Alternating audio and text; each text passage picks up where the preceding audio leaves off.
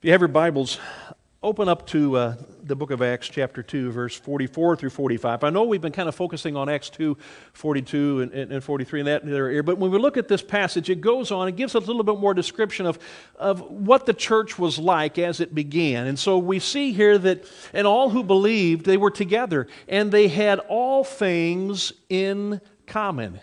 Man, I wish we could say that. But they did. They were united and so, what, what happens then as a result of that, they were selling their possessions and belongings and distributing the proceeds to all as any had need. There's a Sunday school teacher that was teaching her little class of boys, and, and uh, they were 10 year olds. Now, that's a class for you right there. I mean, 10 year old class of boys would probably drive any teacher out of teaching right there.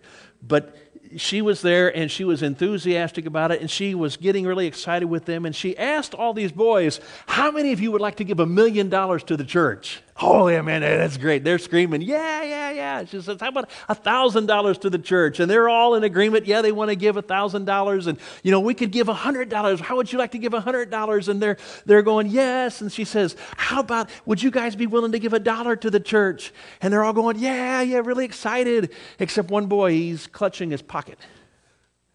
And she's like, Johnny, why didn't you answer? He says, Well, because uh, I have a dollar. yeah. You know, it's great that we, if you could give a million dollars to the church, would you give it? Oh, you bet I would. You know, wouldn't that be great? A thousand dollars. Yes. But when it comes down to, will you give what you have? Hmm, we tend to clutch, don't we? I mean, money talks. It, has been said and, and, it, and it really does. But really, money talks to me, it usually says goodbye. It, you know, it doesn't stick around very long because it, it wants to go and do other things. When you think about it, it says a lot about us where we put our money. You can look at people and you can, you can help determine something about their character by what do they do with the money that they have been given and it's important for us. It might surprise us to find that the Bible says a whole lot about money. Matter of fact, it is the second most talked about topic in the Bible other than love, as we were so appropriately talking about just a minute ago with communion. All right? So, second to love, the Bible speaks about money. Maybe that's why so many people don't want to read it, right? because it wants to tell us how we should do with it. Matter of fact, about two thirds of the parables that Jesus told, they had an aspect of money attached to them.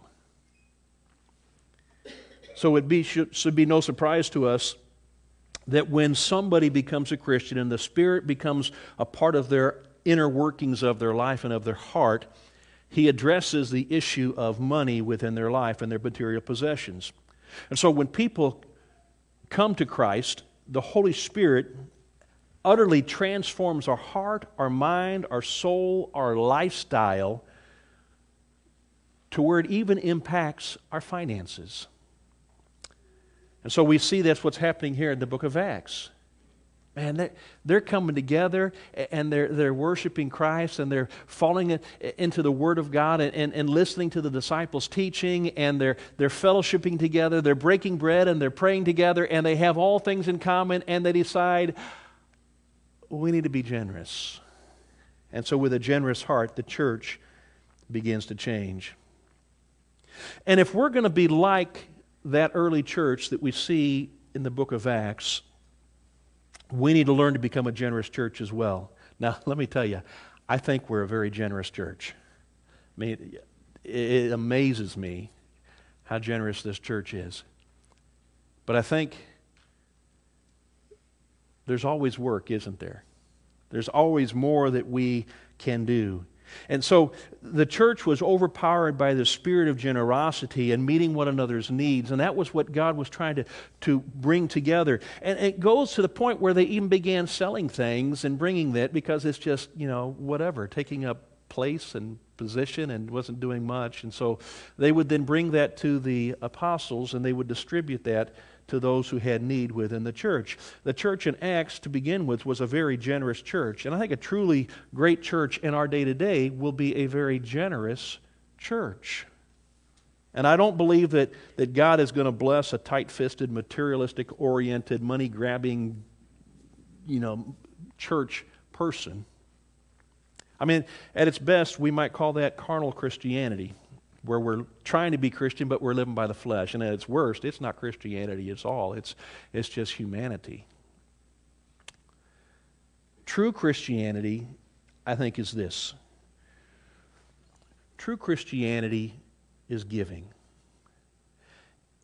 And I think it's, it's demonstrated by God Himself. And we all know that, that, that wonderful verse in John 3 16, right? But we focus on love. You have to, have to go back into that the text of there. For God so loved the world that what? He gave. He gave.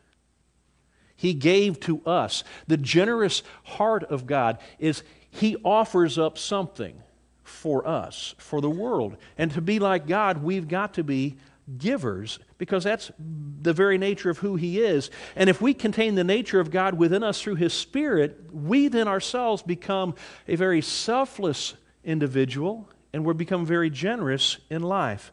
Jesus, matter of fact, said that you can't serve two masters. You can't serve both God and money. You can't have it both ways. He tells us that God is our provider of all things, that He meets our needs. And I'm here to testify God has provided in my life. Now, I'm not a wealthy person. I don't have multiple homes and boats and all kinds of fun toys and stuff that but my needs are always met. Because God always provides my needs. And sometimes when I think I don't have any way of paying the next bill or doing whatever it is, somehow it's amazing that God shows up and the money is there. Um, it, it, he, he just does. You know, my daughter is, is planning on getting married and so funds are going towards that, and she's kind of tight on some things. And all of a sudden, she calls, and yesterday, this is just outside of my, my, my sermon, but it was, it was, this interesting aspect. She calls and she says, um, I got a, um, a refund check from my mortgage company. Uh, my, I don't understand what, what that's for. Uh, the escrow refund? I said, Well, it's real. She's like, I mean, I can cash that? Yeah. You know, you've obviously have paid in more and things have been reassessed, and so you, you're getting some funds back. She says, Well, that's gas money this week. All right, you know. And so God does things when we try to do things His way, and He provides and He blesses. And it's because God that we serve provides for us. I think we learn to be able to give with confidence that He's going to meet our needs, even when it appears that we don't have the ability to do it on our own. And so he provides the motivation for giving. So I want us to look this morning at a few characteristics about what it is that this church did to be a generous, giving church. First off, it should be motivated by a thankful heart. I think the very first reason that we ought to give is because we love the Lord and we're thankful for everything that God has done for us. Remember, Jesus gave his very life for us. And to consider that he's only asking 10 cents out of every dollar, I mean, I tip more than that, don't you? And God has blessed us beyond what really we deserve. Should we not be thankful for that? I mean, that should motivate us when somebody does something, goes above and beyond for you.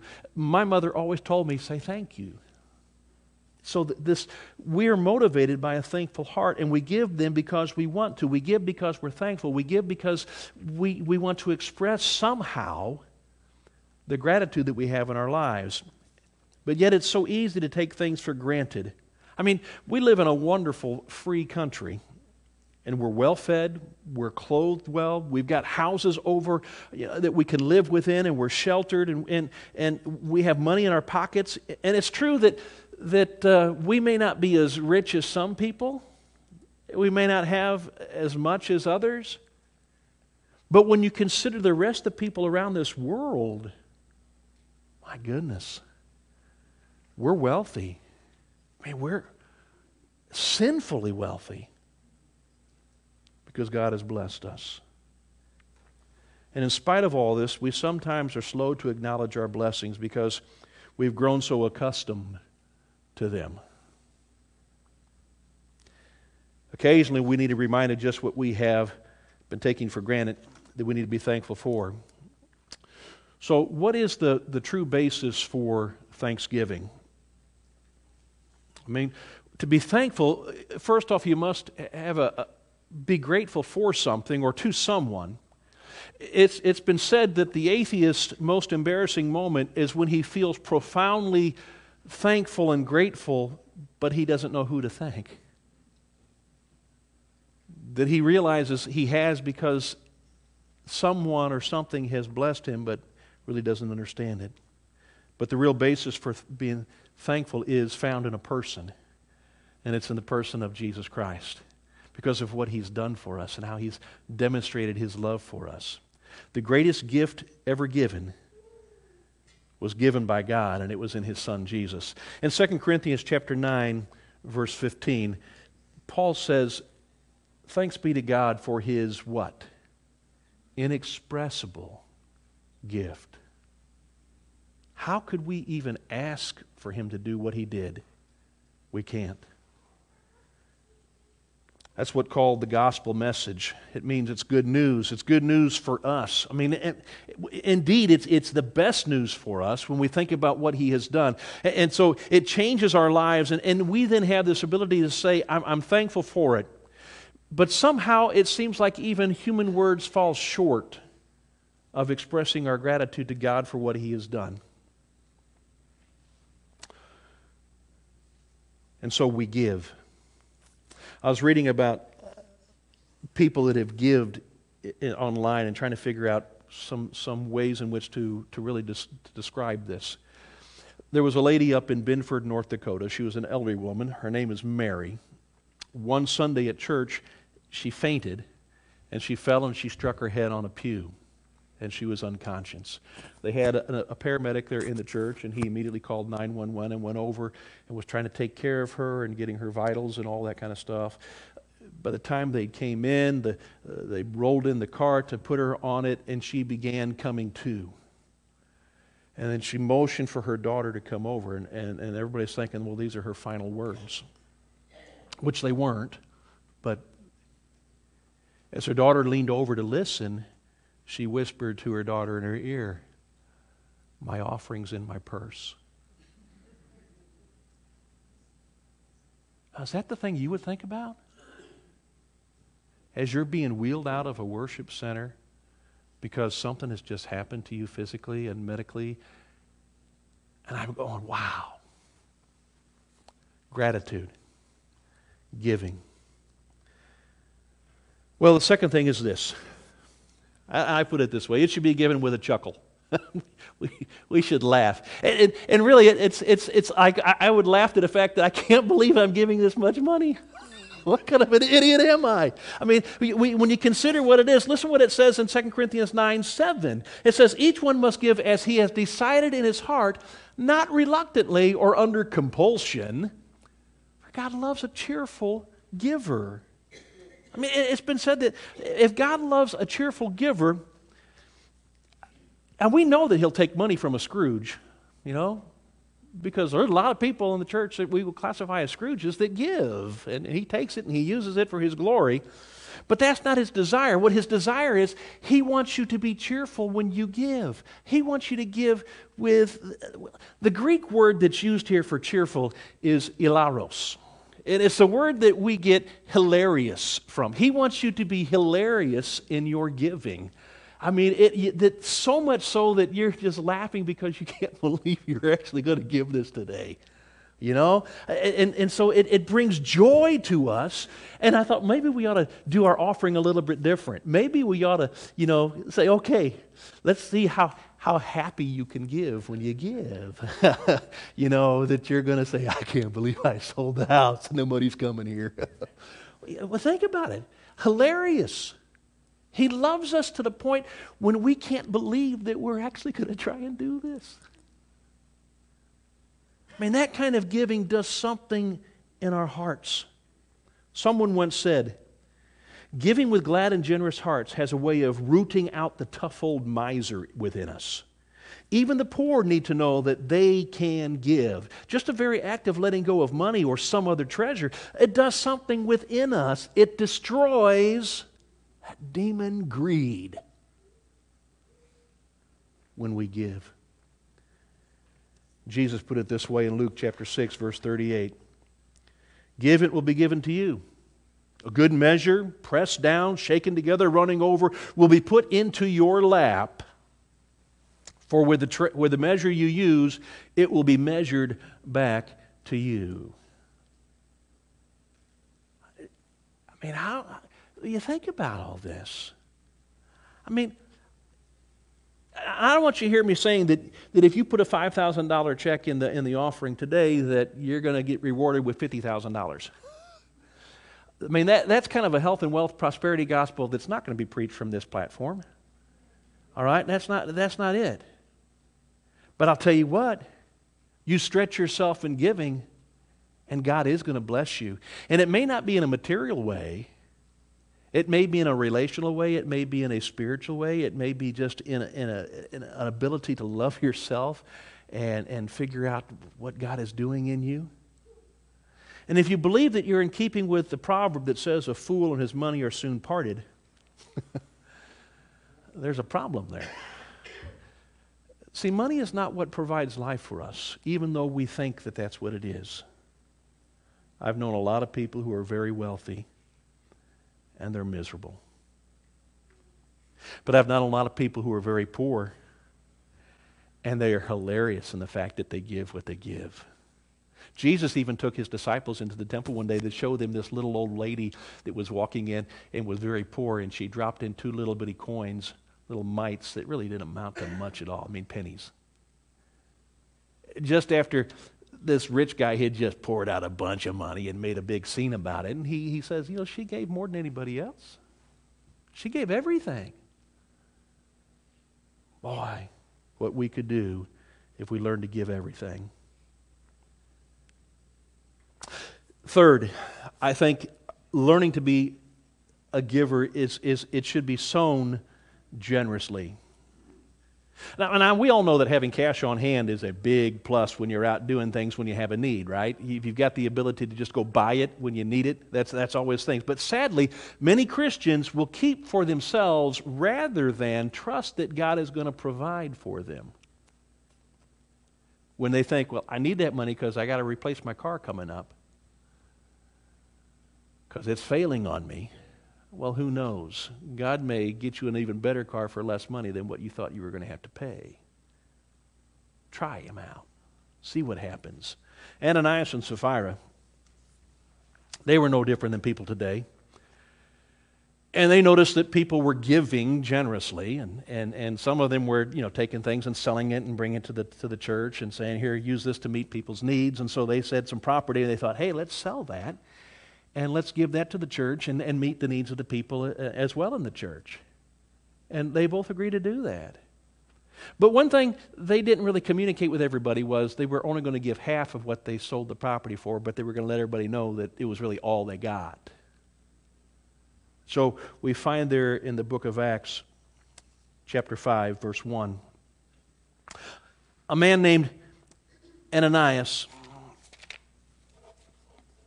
with his wife Sapphira.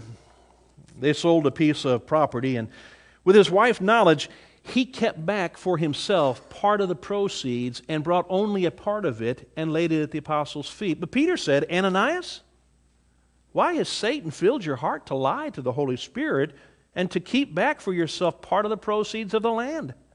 I mean, while it remained unsold, did it not remain your own? And after it was sold, was it not yours for disposal? Why is it that you have contrived this deed in your heart? You've not lied to man, but to God. And when Ananias heard these words, he fell down, he breathed his last. And great fear came upon all who heard it. And the young men, they rose and they wrapped him up and they carried him out and they buried him. After an interval of about three hours, his wife came in not knowing what had happened, And Peter said to her, Tell me whether you sold the land for so much. And she said, Well, yes, for, for so much. But Peter said to her, how, how is it that you have agreed together to test the Spirit of the Lord? Behold, the feet of those who have buried your husband are at the door, and they will carry you out. Immediately she fell down at his feet and breathed her last. And when the young men came in, they found her dead. And they carried her out and buried her beside her husband. And great fear came upon the whole church and upon all those who heard these things. I mean, we consider what's going on here.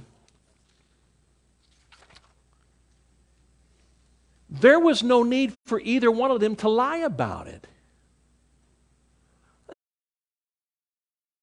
They didn't have to give everything. They didn't have to give anything.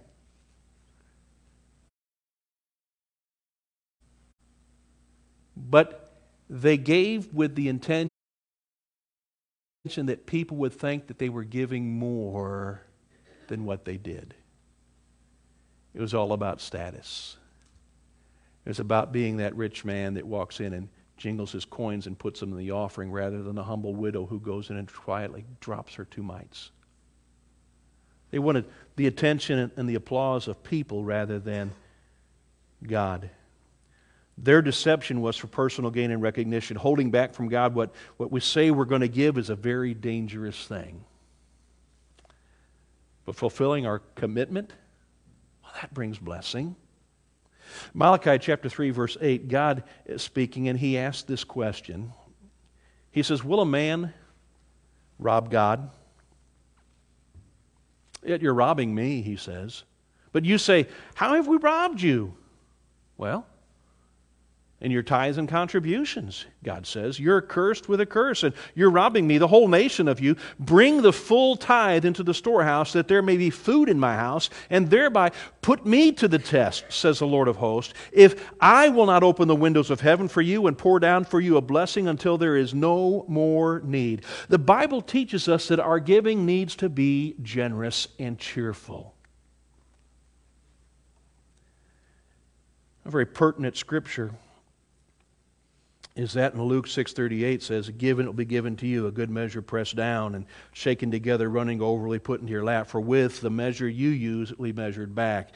But Paul also writes that in 2 Corinthians chapter 9 verse 6, he says, "The point is this: Whoever sows sparingly will also reap sparingly, but whoever sows bountifully will reap bountifully."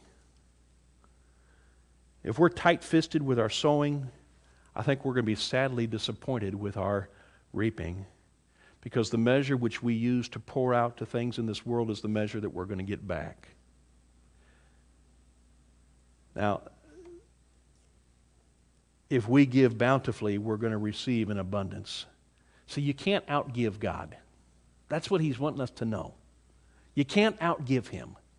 And when you begin to catch fire with giving with this hilarious attitude, God loves it. He says, Oh, yeah, watch this. You think you can give more than me? And He blesses you.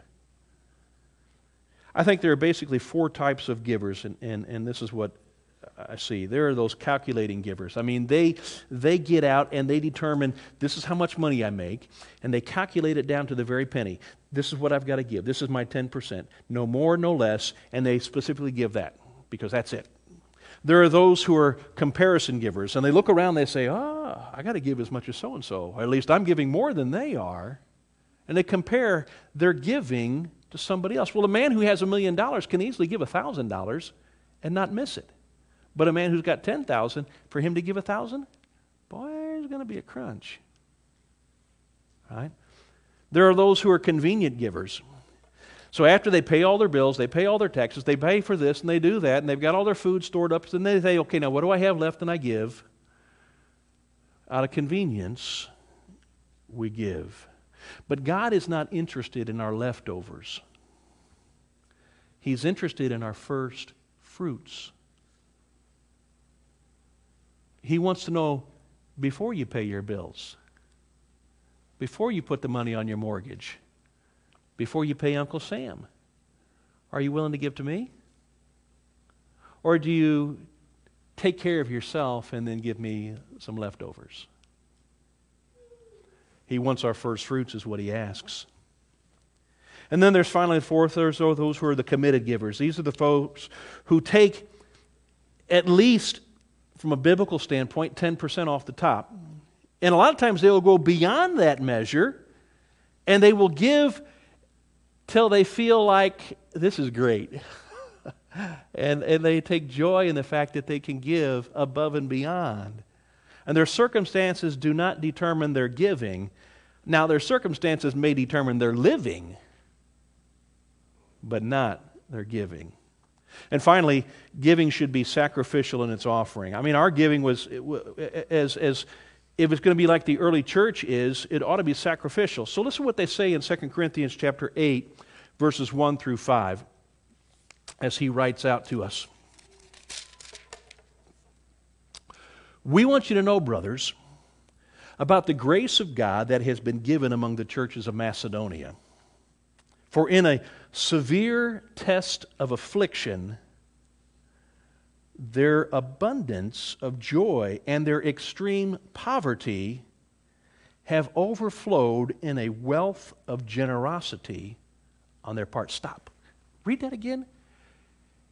Can we go back one slide? For in a severe test of affliction, their abundance of joy and their extreme poverty. They've got hard times going on in Macedonia. He says, so out of their extreme poverty, they have overflowed in a wealth of generosity on that part. For they gave according to their means, as I can testify, and beyond their means of their own accord, begging us earnestly for the favor of taking part in the relief of the saints. And then he goes on, he says, And this, not as we expected, but they gave themselves first to the Lord, and then by the will of God to us. They not only gave out of their excess, but they gave out of the things that they needed. That's what Paul is saying.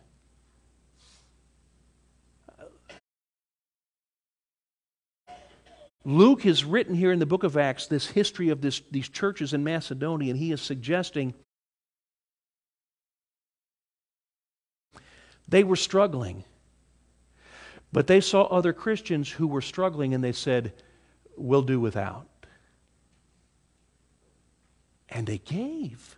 Out of their poverty, they gave over in abundance in a wealth of generosity to meet the needs of somebody else whom they even considered worse off. And they were begging the apostles, let us give. Well, you won't be eating this week. I don't care. I'll fast this week. Let me give. Have you ever considered that kind of heart? being that generous in giving. They were committed, they were sacrificial. Most people only give out of their surplus. The person who lives more simply so the Lord's work can prosper is the one who's storing up treasures in heaven, is what Jesus really lets us know. Story goes that a man died and, and he went to heaven. And there he made this comment concerning his use of money on earth. He said, What I spent, I lost. What I saved, I lost, and I left. And what I gave, I have. We don't lose what we give to the Lord because He provides greater blessings that are stored up in heaven. I think many people will be surprised at the linkage between our giving here on earth and God's blessing in heaven. In Acts chapter 4, verse 32 through 37, listen what the church was doing. Now, the full number of those who believed were of one heart and soul, and no one said that any of these things belonged, was his own, but they had everything in common. Nothing that he owned was his own, but it belonged. Now, isn't that communism? Well, maybe Christian communism. They're sharing with one another, recognizing that what I have is yours and I'm willing to give it to you. It goes on, says, and with great power the apostles were giving their testimony to the resurrection of the Lord Jesus, and grace and great grace was upon them all. There was not a needy person among them, for as many as were owners of lands or houses sold them and brought the proceeds of what was sold, and they laid it at the apostles' feet, and it was distributed to each as any had need. And thus Joseph, who was also called the apostle Barnabas, which means son of encouragement, he was a Levite, a native of Cyprus. He sold a field that belonged to him, and he brought the money and laid it at the apostles' feet. The church couldn't wait to find ways in which they could give to help one another out. James L. Kraft, he was the head of Kraft Cheese Company here in, in America. He'd given approximately 25% of his wealth and income to the church and to other Christian causes. And he said, The only investment I ever made, which I have paid consist- constantly increasing dividends, is the money that I have given to the Lord.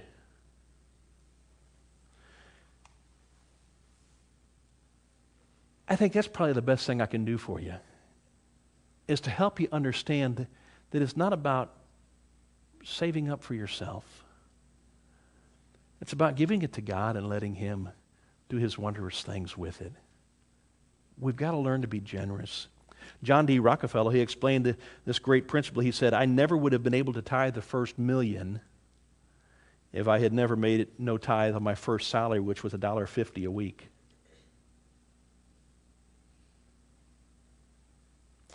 William Colgate.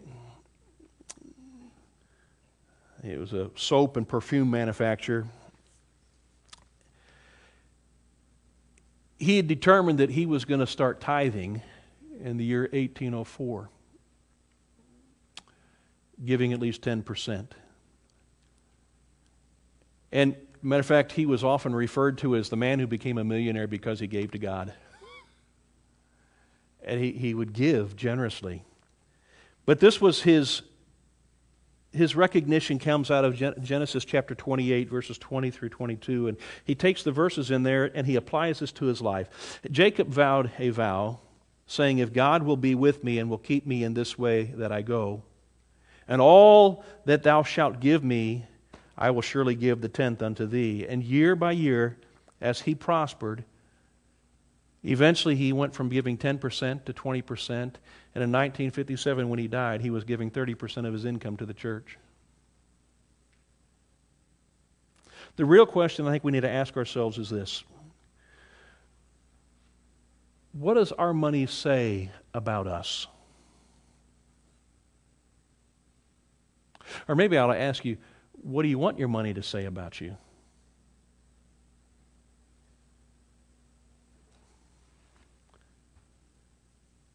You might ask if your preacher gives, and I will tell you I do.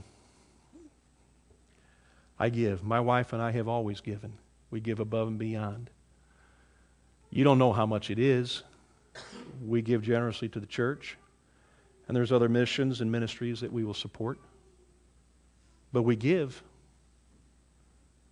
Sometimes the left hand doesn't know what the right hand's doing until he looks at the checkbook and sees that she's written another check or given someone else.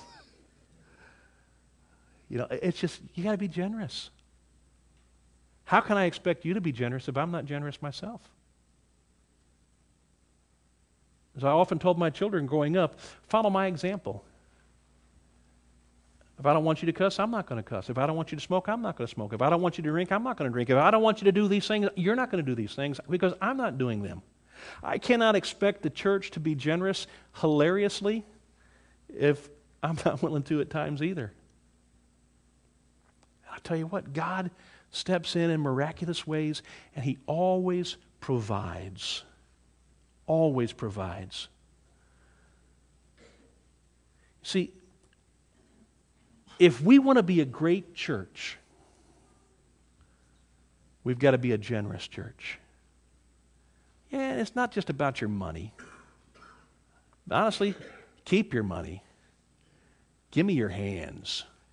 Give me your feet. Give me your mind. Let me use you in, in, in, trying to make a difference in this community. Let me put you to work and give yourself and give your time to do something to, to bring other people to Christ. Man, if you want to give, give. You give in many ways. But too often the problem is we lie our own money instead of giving it away too and testing God and His ability to provide for our needs. When we consider the selfish bent that our society has today, the greed that they try to make us think is really good, it's not. And when you think about it, being a, a, a, generous giver really says a lot about your faith. It does. It, it tells whether or not you live by faith that He will provide. So we need to be people to do that. Chuck Swindoll has written a book called Improving Your Serve, and in, in that book he tells this story. He says, shortly after World War II uh, came to a close, Europe began uh, picking up all the pieces, and much of the old country uh, had, had been I mean, had been ravaged by the war and, and, and, and, and it was in ruins. Then he says, but perhaps the saddest part of all of it was there was this little orphan boy. There were a lot of orphans after wars. And this little orphan boy was in the streets there eh, of this war torn city. An American soldier was making his way back to his barracks, and he was driving by. He saw this little boy there staring into this pastry shop through the window and just watching things. And so he, he stopped his vehicle. He got on, he walked over to the boy, and he asked him, he said, Would you like some of those? The boy said, Oh, yeah, I, I, would, I would like some of those. And so that's what he did. He went into the store, he purchased a bag full of those pastries, and he walked back out to where the boy was out in that cold, foggy day. And he gave him this bag of food. He said, Here you go. As he started to walk away, the little boy tugged at his coat. And, and, and the, quietly, the child asked him, He said, Mister, are you God?